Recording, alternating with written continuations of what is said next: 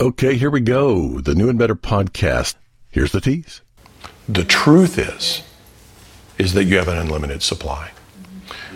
That, that there is no scarcity. There's no scarcity of safety. There's no scarcity of health. There's no scarcity of financial provision. There's no scare, scarcity of relational peace. That is the truth. Congratulations! Through the powerful providence of a benevolent benefactor, you've stumbled onto this delicious digital bouillabaisse. Hosted by yours truly, hipster grandfather David A. Holland. Here, we explore the too good to be true, poorly understood, badly neglected realities of what Jesus actually launched 2,000 years ago. A new covenant, a better covenant based on better promises. So, Check your religion at the door. Grab a beverage. Grab a Bible. Strap in. Gird your loins. This is the New and Better Podcast. I want to share a couple of thoughts and string them together, and they might actually make some sense. We've got some of you saw we've got our bird feeder out there, and we've got a hummingbird feeder. We've actually been attracting some some hummingbirds, and I'm just the Lord has been speaking to me through watching the birds out there, out that window about a few things. Jesus taught lessons based on observing the birds, so I guess I'm in good company. But it's funny when I mention hummingbirds, the first thing Mark said is, "Man, some of those males can really be, you know, really territorial," and that's one of the things that, that, that I noticed. We've been watching, you know, when we've basically I've got an unlimited supply of, of nectar there that I'm providing. Uh, I'm providing this, you know, for all uh, who can who, who want to come. All the hummingbirds in the world can come, and we'll just keep supplying. And yet, there's this one who thinks he owns it. He thinks he thinks it's he thinks he's the boss of it. And he thinks it's his. And there's another one that every time that other one comes and tries to drink, he comes out of nowhere. I don't know, he's over here watching it. And he comes out of nowhere and tries to run this other one off. And I just remember thinking, you know what? First of all, that's not yours, that's mine. And second of all, there's plenty. There's plenty for you, there's plenty for him, there's plenty, there's plenty for everyone to go around.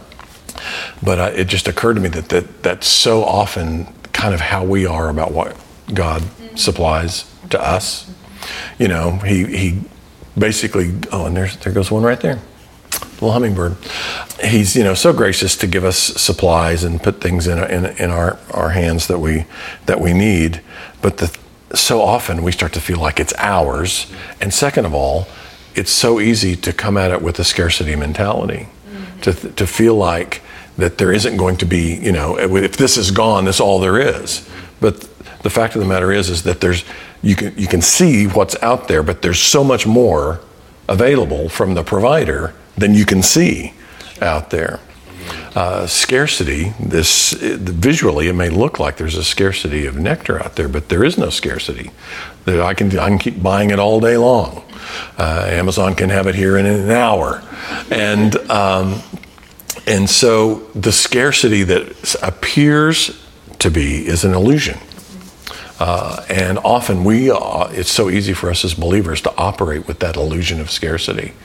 That, uh, you know, that the, whatever we have in the bank is all there is, or whatever we, our job is going to provide over the next 12 months is all, you know, and that's a lie. That's an illusion uh, because there's so much more, you know, behind that that God can and will and will provide. But once we buy into that, um, once we buy into that, lie of scarcity, uh, the illusion, we think the illusion is real, things emotionally begin to happen to us. We start to have grab a, have a, a, tighter grip on the things that God has entrusted to it, and it's not just money or resources or wealth. You know that we we can buy into the lie that significance is scarce. You know that if we don't have our you know our our, our guy, us guys, you know we we derive our sense of identity often from what we do, from our job. And, you know, Greg's basically going to realize, uh, and he's in the process of realizing that he's not what he did for a living, you know, that his identity is something bigger than that. And his significance doesn't derive from, you know, whatever your corporate title is or whatever company you work for. That significance comes from being a child of God with a plan, you know, that God has, has plans and purposes for in the earth. That's where significance comes from. Uh, and it's not scarce. And so, you know, if Mark gets blessed or, or you know, Wayne gets a promotion and, and uh, or is, is put up in some place where people, uh, you know, are admiring and praising him, that significance isn't scarce. God has an abundant supply of it. Love isn't scarce. Any anytime we're operating from a perception of scarcity, we're operating in uh, we've bought into an illusion that causes us to begin to see things and make decisions and behave about things in a way that's false, that's wrong, uh, and negative, like my little bully uh, hummingbird uh, friend out there. So that's a lesson from the birds. Number one. Uh, yeah. Uh, it's all right. Yeah, just like I'm. Well, I've been talking to them, um, and speaking of talking to the birds, I've been watching across the water here to the neighborhood over there. There's been a hawk that's basically, and I can hear it every time in the backyard, uh, but there's a hawk that roosts in. If you look back over that way at the top of the hill, there's the t- tallest tree at the top of the hill. There's a hawk that's been nesting in that tree over there, and I see him flying over around over there on the other side all the time. And I hear him all the time too. He's got this, you know, this particular species of hawk, it's got this if you hear this, that's that's a hawk, and sometimes they'll have this kind of frantic thing they do where it's a. um, but uh, um, I see them over there, and there's another one that kind of circles around over there all the time. And these hawks are pri- they primarily prey on birds. Uh, you know, it would be great if their primary uh, you know diet was mice uh, but it's not. It's uh, it's birds, songbirds, and other things like that. So um, I'm just watching them do their thing over there is like that's their territory over there. Well, this morning I walk out back and I hear it that call really really loud. It's really close. I'm hearing this. And uh, I thought, okay, where are you? And he was, there's this live oak tree right here on the other side of this wall hangs over our wall, and he was up in there, he or she. Uh, and he's just uh, talking and talking, but he's set up on my bird feeders, and that's what they'll do. They talk about, you know, if you start feeding birds, you are uh, eventually birds of prey, uh, either owls at night or um, hawks during the day will start to set up on those bird feeders because they know they see a lot of traffic there. So I, he was out there, and I thought, no, no. So I walked over to him and I began to talk. I had to talk. But, but I said, okay, look, I don't, everybody's got to make a living. We all, we all have to eat. I know, I don't begrudge you that. I said, look, everybody's got to eat. I know, I understand. I don't begrudge you that. But this place is not for you. This zone right here, you don't belong here. You can stay over there and eat all you want, but over here, this is not for you. Off limits. Right. You're going to have to go. And so I just stared at him and talked to him for a little bit, and he flew off and flew back over there, and he hasn't come back since. So um, the hawk was. He's right, but it's you know it's about it's about dominion. It's about yeah. you know um, it's about cultivating and keeping a space. And it's there's a there's the actual physical act of cultivating and keeping that those things that God has put under our authority.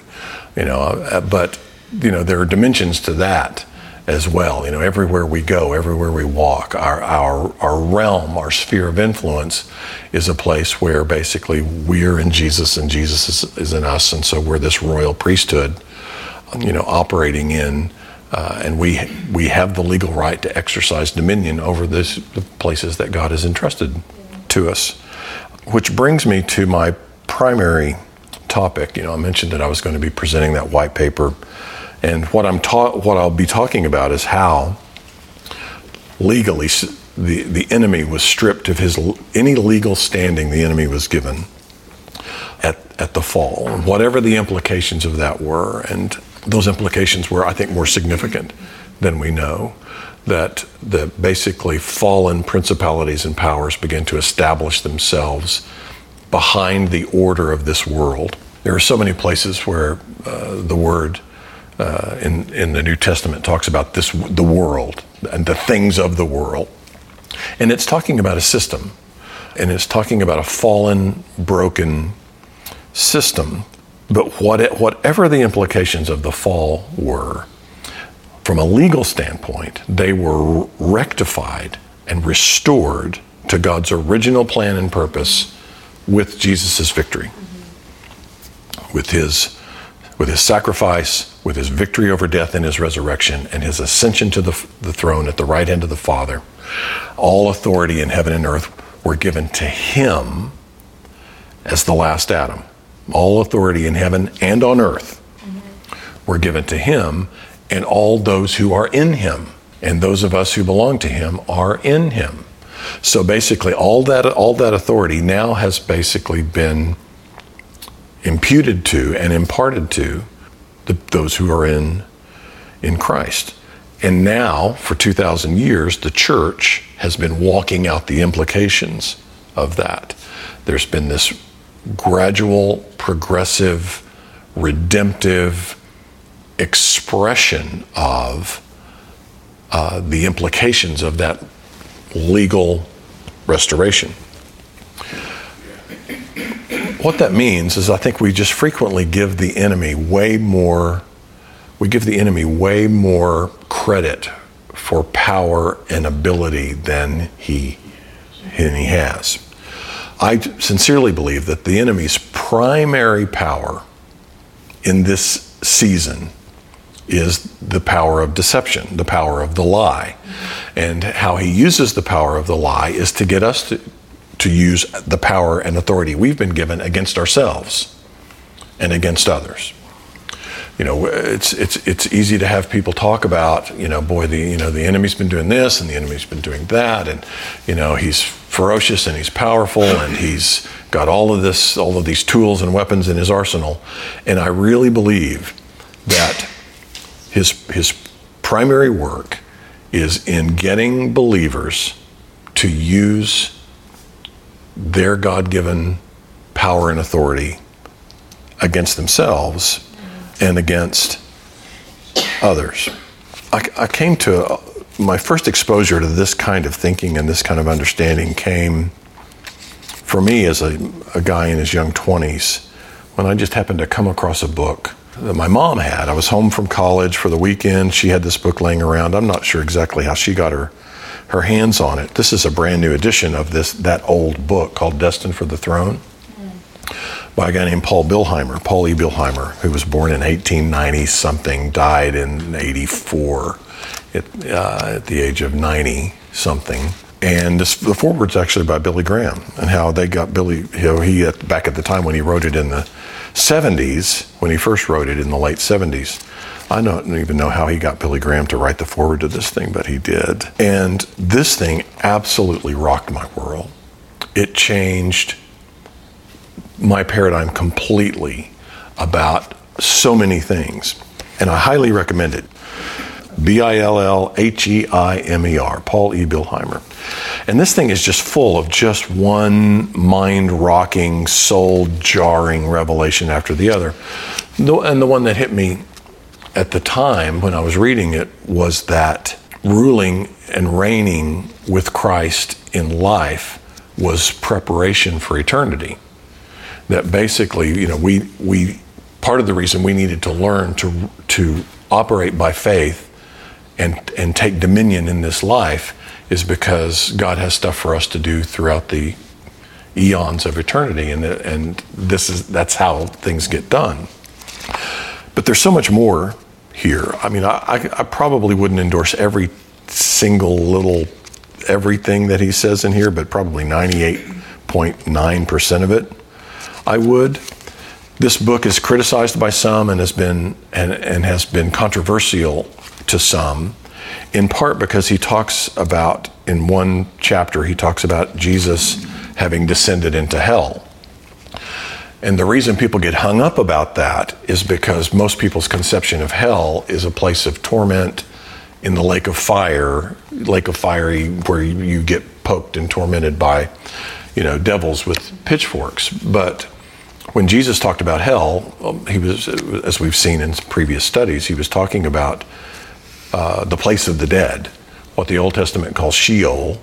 Uh, and when Jesus mentioned it, um, in the Gospels, he used the term Hades, which was the Greek equivalent. If you were going to have a Greek equivalent of Sheol, uh, the Old Testament concept of the place where the dead are. So people have, got, have, have basically given this book um, a hard time because people have a hard time with the doctrine that Jesus suffered in hell. He, you know, he talks about that a little bit here, but when, when he's talking about it, he's talking about the fact that Jesus went to the place of the dead. Well, I, I don't think that's controversy at all. That's, you know, that, that, that, you know, Jesus wasn't hanging out in heaven in the three days that he was in the tomb. He was in the place of the dead. And there are other passages of scripture that actually uh, suggest that Jesus preached to the departed spirits that were in the, the place of the dead, and that perhaps even he led part of his leading captivity captive involved basically bringing those who the the righteous dead who he proclaimed the, the gospel to into uh, into heaven. All of that to say I, I, strongly recommend this book but there's a couple of things that I wanted to point out uh, from it along the lines that uh, that I want to share tonight one of the other one of the other mind blowing revelations for me, and it's something we've talked about many times in our gatherings, is that this issue of how God has sovereignly chosen to partner with us to get his stuff done in the world. There are huge segments, probably the majority of the body of Christ, have this cartoon concept of God that basically says because he is sovereign, and he is, he gets he always gets what he wants in every circumstance in every scenario in every place and every time on planet earth.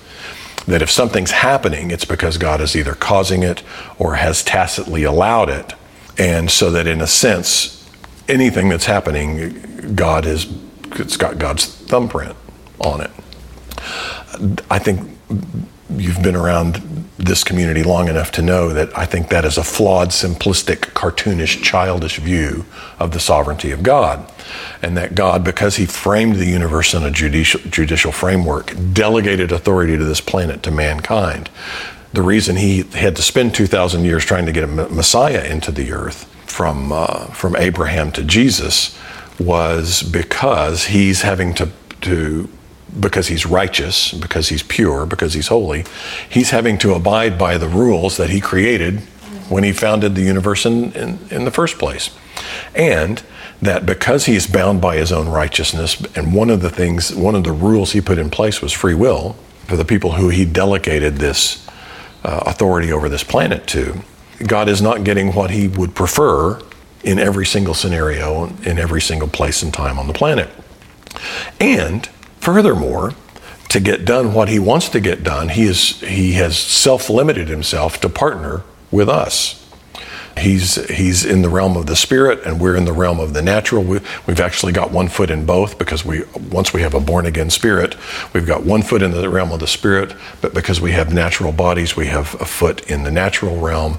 And God has chosen to limit himself by his own righteousness to have to partner with born again people to get his stuff done in the earth. Well, that's in here. In, in the 1970s, and I think 74 was the first time uh, Billheimer ever presented, uh, published this book for the very first time. 75. Nobody was telling, teaching that. Nobody in the body of Christ was, was, was presenting that, that truth. But let me just read you just a passage of it here from the mystery of prayer. And he's talking about how prayer is partnering with God so that what God has decided he wants done, he's find, he finds a partner on this with an earth suit on this planet to get to carry it out, to give the command, to to authorize it from our side of uh, of the equation. So he says God makes the decisions, his church carries them out.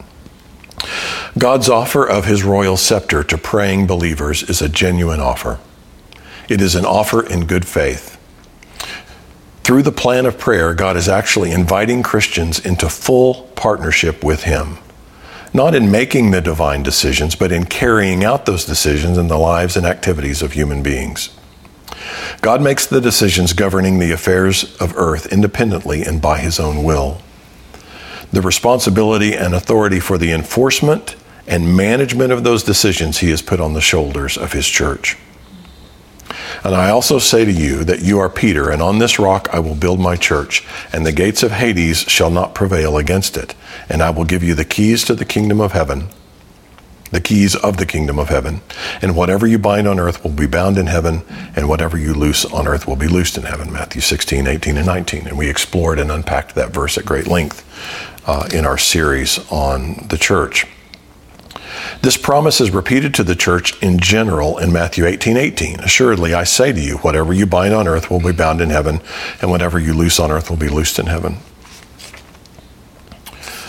Compare that, he says, to Luke 10 19. Behold, I give you the authority to trample on serpents and scorpions and over all the power of the enemy, and nothing shall by any means hurt you. And look at John 20, 21 and 23. Again, Jesus says, Peace be with you. As the Father has sent me, I am sending you. And with that, he breathed on them and said, Receive the Holy Spirit. If you forgive anyone's sins, their sins are forgiven. If you do not forgive them, they are not forgiven. God makes the church his representative. As part of the Easter Sunday School lesson for April 14th, 1968, Dr. Wilbur T. Dayton commented on John 20, 21 through 23. After the removal of his bodily presence from among them, his followers must be his representatives, must take his place. This is the apostles' commission and ours. We are his proxies with power of attorney to do his bidding. As the Father has sent me, I am sending you, means what it says. The Lord sends us out as his representatives with full authority to carry out his will and his agenda. As his officers, we are given the full power of the office of our chief, and we are authorized to act in his place. And then he goes on to unpack that a little further. There's another passage I want to read here. And in it, there's an entire chapter about just the implications of Christ's victory. The chapter is called Christ's Dynamic Victory. And he talks about Christ's victory over death and his ascension and victory uh, uh, uh, on the cross and then his seating on the throne, Christ's seat of honor and the church's place on his throne. When Christ took his royal seat in the heavens, he proved undoubtedly that Satan's defeat was complete, that he was absolutely finished. Hell was thrown into total bankruptcy. A supremely superior force stripped Satan of his weapons as well as his legal authority and power. Yet this was not all. When Jesus broke out of that dark prison and ascended to the heights, Ephesians 4 8, all believers were raised up and seated together with him. But God brought us to life with Christ, and in union with Christ, he raised us up and enthroned us with him in the heavenly realms. Ephesians 2 4 and 6. Christians are identified with Christ in his death and resurrection. In the mind of God, every believer shares complete identification with Christ from the cross to the throne. According to God's word, we are crucified with him, buried with him, raised with him, exalted with him, and seated on his throne with him. How can we possibly understand this? Well, let's look at the following. And then he goes on to explain that a little bit. Now, up ahead, more warm golden nuggets of insight, but first, page two. Hey, just a quick reminder here about a couple of places online where you can find more resources from yours truly, David A. Holland.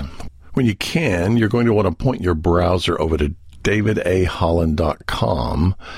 And there you'll find links to my latest and best resources created to help you live the sweet life. a life of rest and peace and supernatural impact. You'll also find a place to drop me your email address and get alerts about special events, free resources, and occasionally more of the same encouragement and help you get on this podcast. That's davidaholland.com. Now, back to the topic under review here. I hadn't read this book in 35 or 40 years until I picked it up and I had to start writing about it. And so I thought, well, I need to reread this thing. I hadn't reread, I hadn't read it since I was 19 years old, and all of a sudden I'm going, oh, that's where I got that. Oh, and that's where that seed got planted. And that's where that seed got planted. Because almost everything I've been talking about over the last three years is there. Uh, and all of those seeds were planted all that time ago.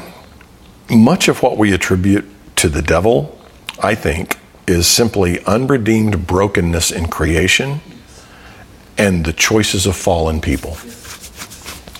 God's respecting the choices of fallen people, and, the, and creation got warped and twisted in, in the fall. And now we've, we're 2,000 years into the process of untwisting creation. And the very fact that this, this, I think this is at the root of what Paul was meant in Romans when he said the very creation groans for the revealing of the sons of God.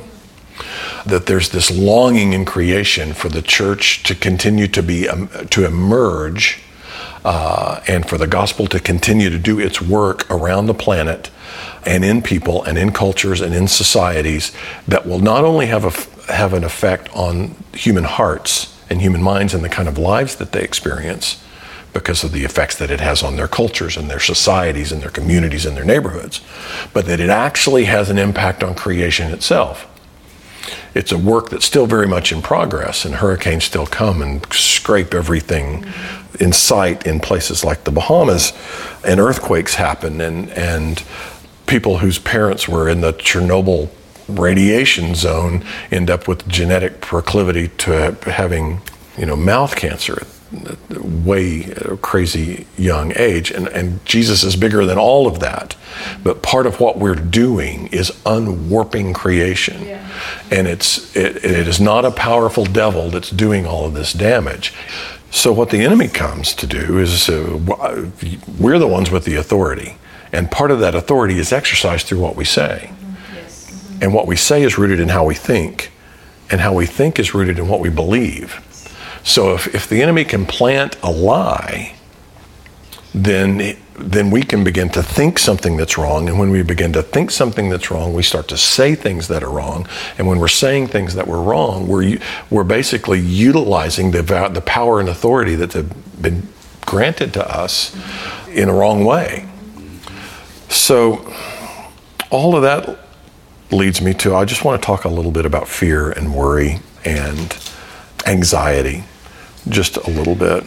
Philippians 4, turn in your, turn in your Bibles to, to Philippians chapter 4. Fear, worry, anxiety is at its root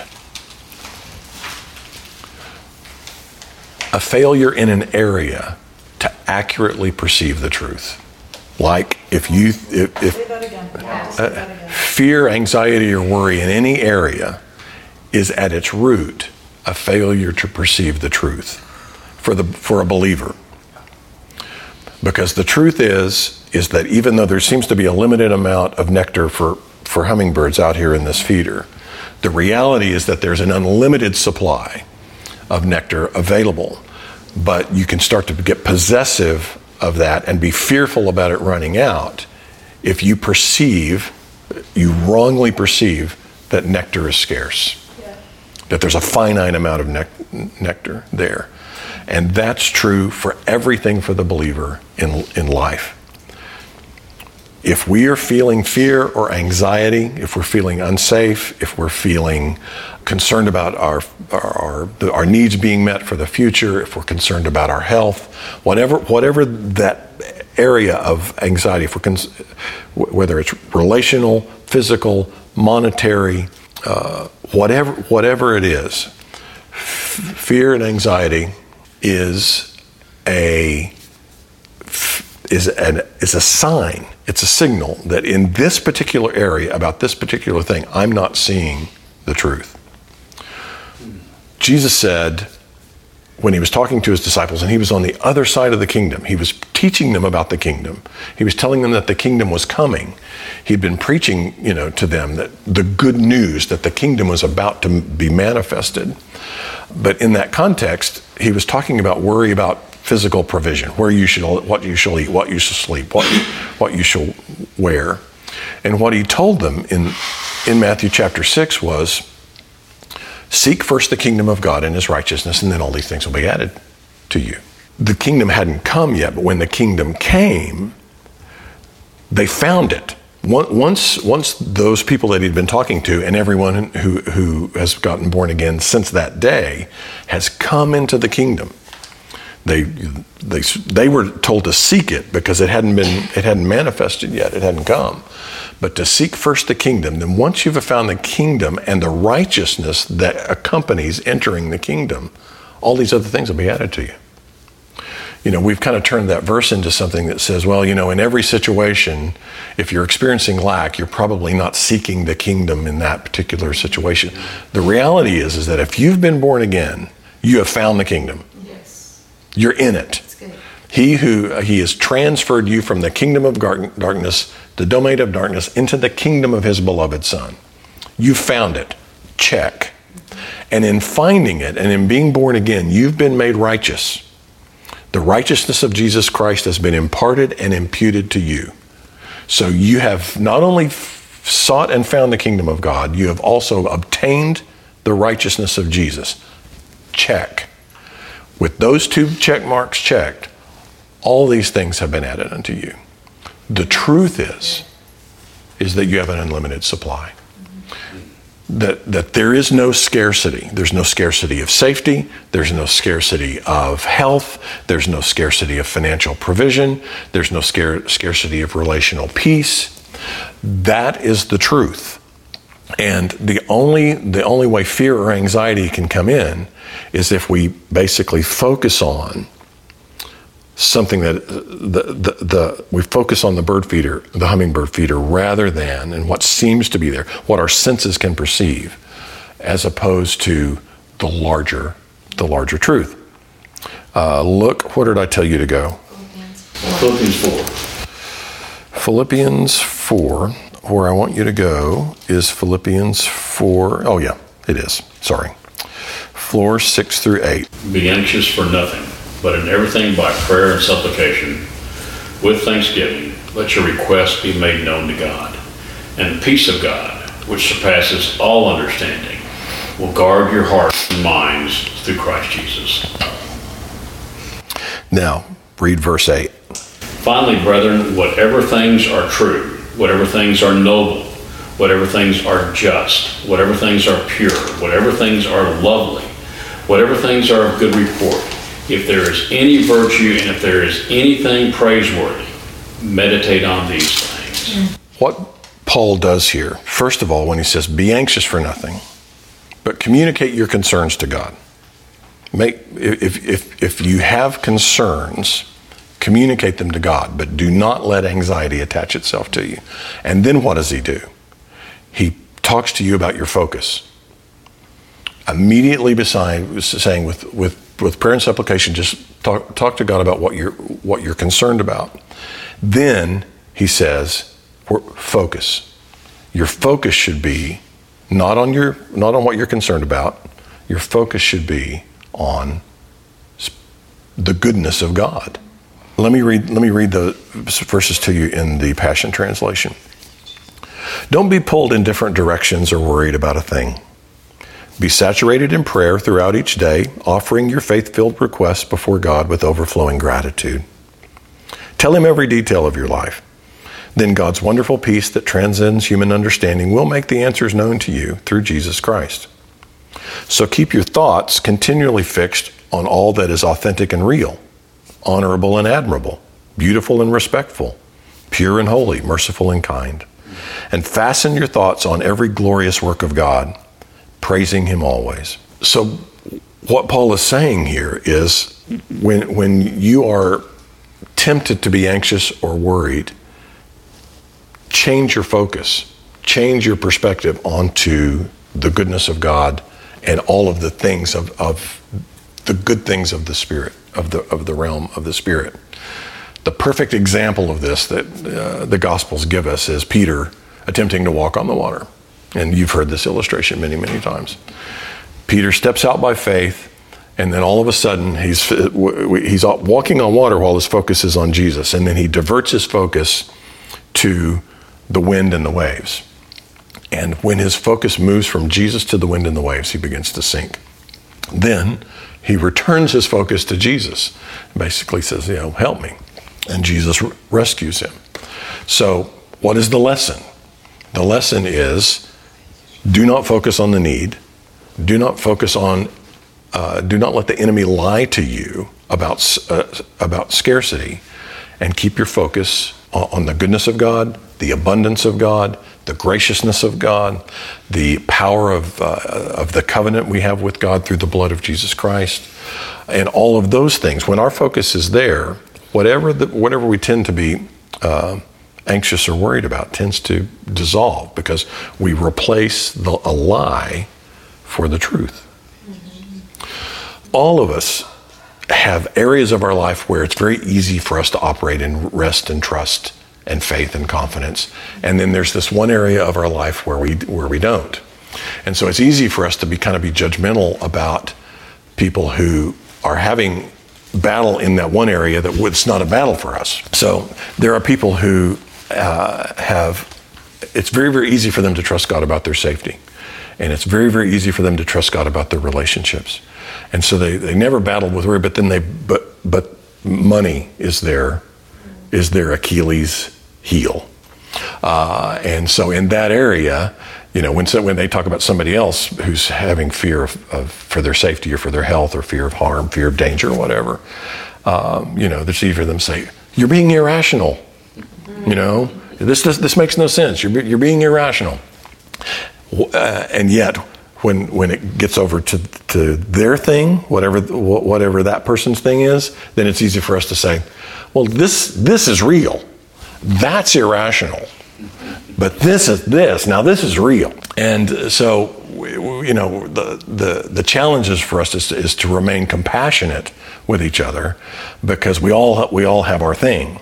And at the same time, where whatever that thing is is begin to do exactly what Paul told the Philippians to do is to be anxious for nothing, including this thing, whatever this realm is, that where, where we tend to operate in worry, where we tend to operate in fear, and begin to replace the lie. Let the Holy Spirit expose to expose the lie to you. The Holy the Holy Spirit will say, if you, if you allow Him, this is where you're misbelieving. This is where you've adopted an untruth. You've embraced a false presupposition and you're building these logical, you're building logical, seemingly rational cases about why you should be worried and why you should be anxious and why you should be in fear about these kind of things. But at the bottom of that is a misbelief, is, is a lie of the enemy when we when we begin to replace the truth with a lie, and you you do that by basically just diverting your focus back to King Jesus and everything that He's said about us, what the Word says is true about us, you begin to replace the lie for truth. There's just something powerful about what we what we're saying. You know, the, I, sometimes I view this powerless impotent enemy will, with his lies, try to throw mud on you. And that's where we have to wash each other and wash ourselves with the water of the word. And in that area, you know, basically, gently wash wash yourself and wash others with the with the water of the word. You know, I know that you're feeling like that fear is real, but here's what the word says. Yeah. And now let's say it. Let's personalize it. Let's whatever that realm is where worry or fear or anxiety. When the enemy is using our own power against us because he has no power of his own, often what he what he does is get our inner storyteller going. One of the things that God has equipped us with is an imagination. And an imagination, our imaginations are God given, powerful things that help can frame reality. Things can move from the realm of our imagination into our words and frame reality. But our imaginations are so powerful mm-hmm. that basically the enemy will plant a lie that blooms into a deception, and then your inner storyteller takes over your imagination. And you begin to imagine steps ahead. I mean, have, have you ever had a little bit of a conflict with someone and then spent all your time having imaginary arguments with them in your head? Where you're de- refuting all of their arguments and putting them in their place, and you think of everything that you should have said and you could say and that you will say next time. That's your God given imagination basically being used against you. If wh- whatever that, whatever that realm is in your life that you, if you tend to be vulnerable to fear, worry, anxiety, in that particular realm, whatever it is, what you can do is you, your own inner storyteller will begin projecting into the future. We'll take where you are right now and begin to project a narrative, storyline into the future that, well, if this is happening now, then that's going to happen next. And then when that happens, then this is going to happen. And then the imp- implications and the results of that are going to be that. And you, your own God given imagination and ability to, to, to, to craft reality from imagination and spirit into, through words, into reality begins to be used against you. We all struggle with this. We all wrestle with it, but it's time for that to stop. It's time for us to walk in victory and dominion and authority. And what that looks like is very peaceful. It's very calm. It's very confident. It's very restful. Well, we've rounded third here and we're heading for home, but we're not quite there yet. First, page three. Just a reminder, my devotional, Praying Grace for Women, 55 meditations and declarations for beloved daughters of God is out, and you need to run, not walk, your clicky finger over to your favorite online bookseller and grab it. Do it now. I'll wait. Oh, and uh, while you're at it, grab my newest devotional, Praying Grace for Men. I promise you, they'll deepen your understanding and experience of all Jesus accomplished for you through his sacrifice. Well, that's it for this outing. Join me here next time for the new and better podcast. I'm David Holland.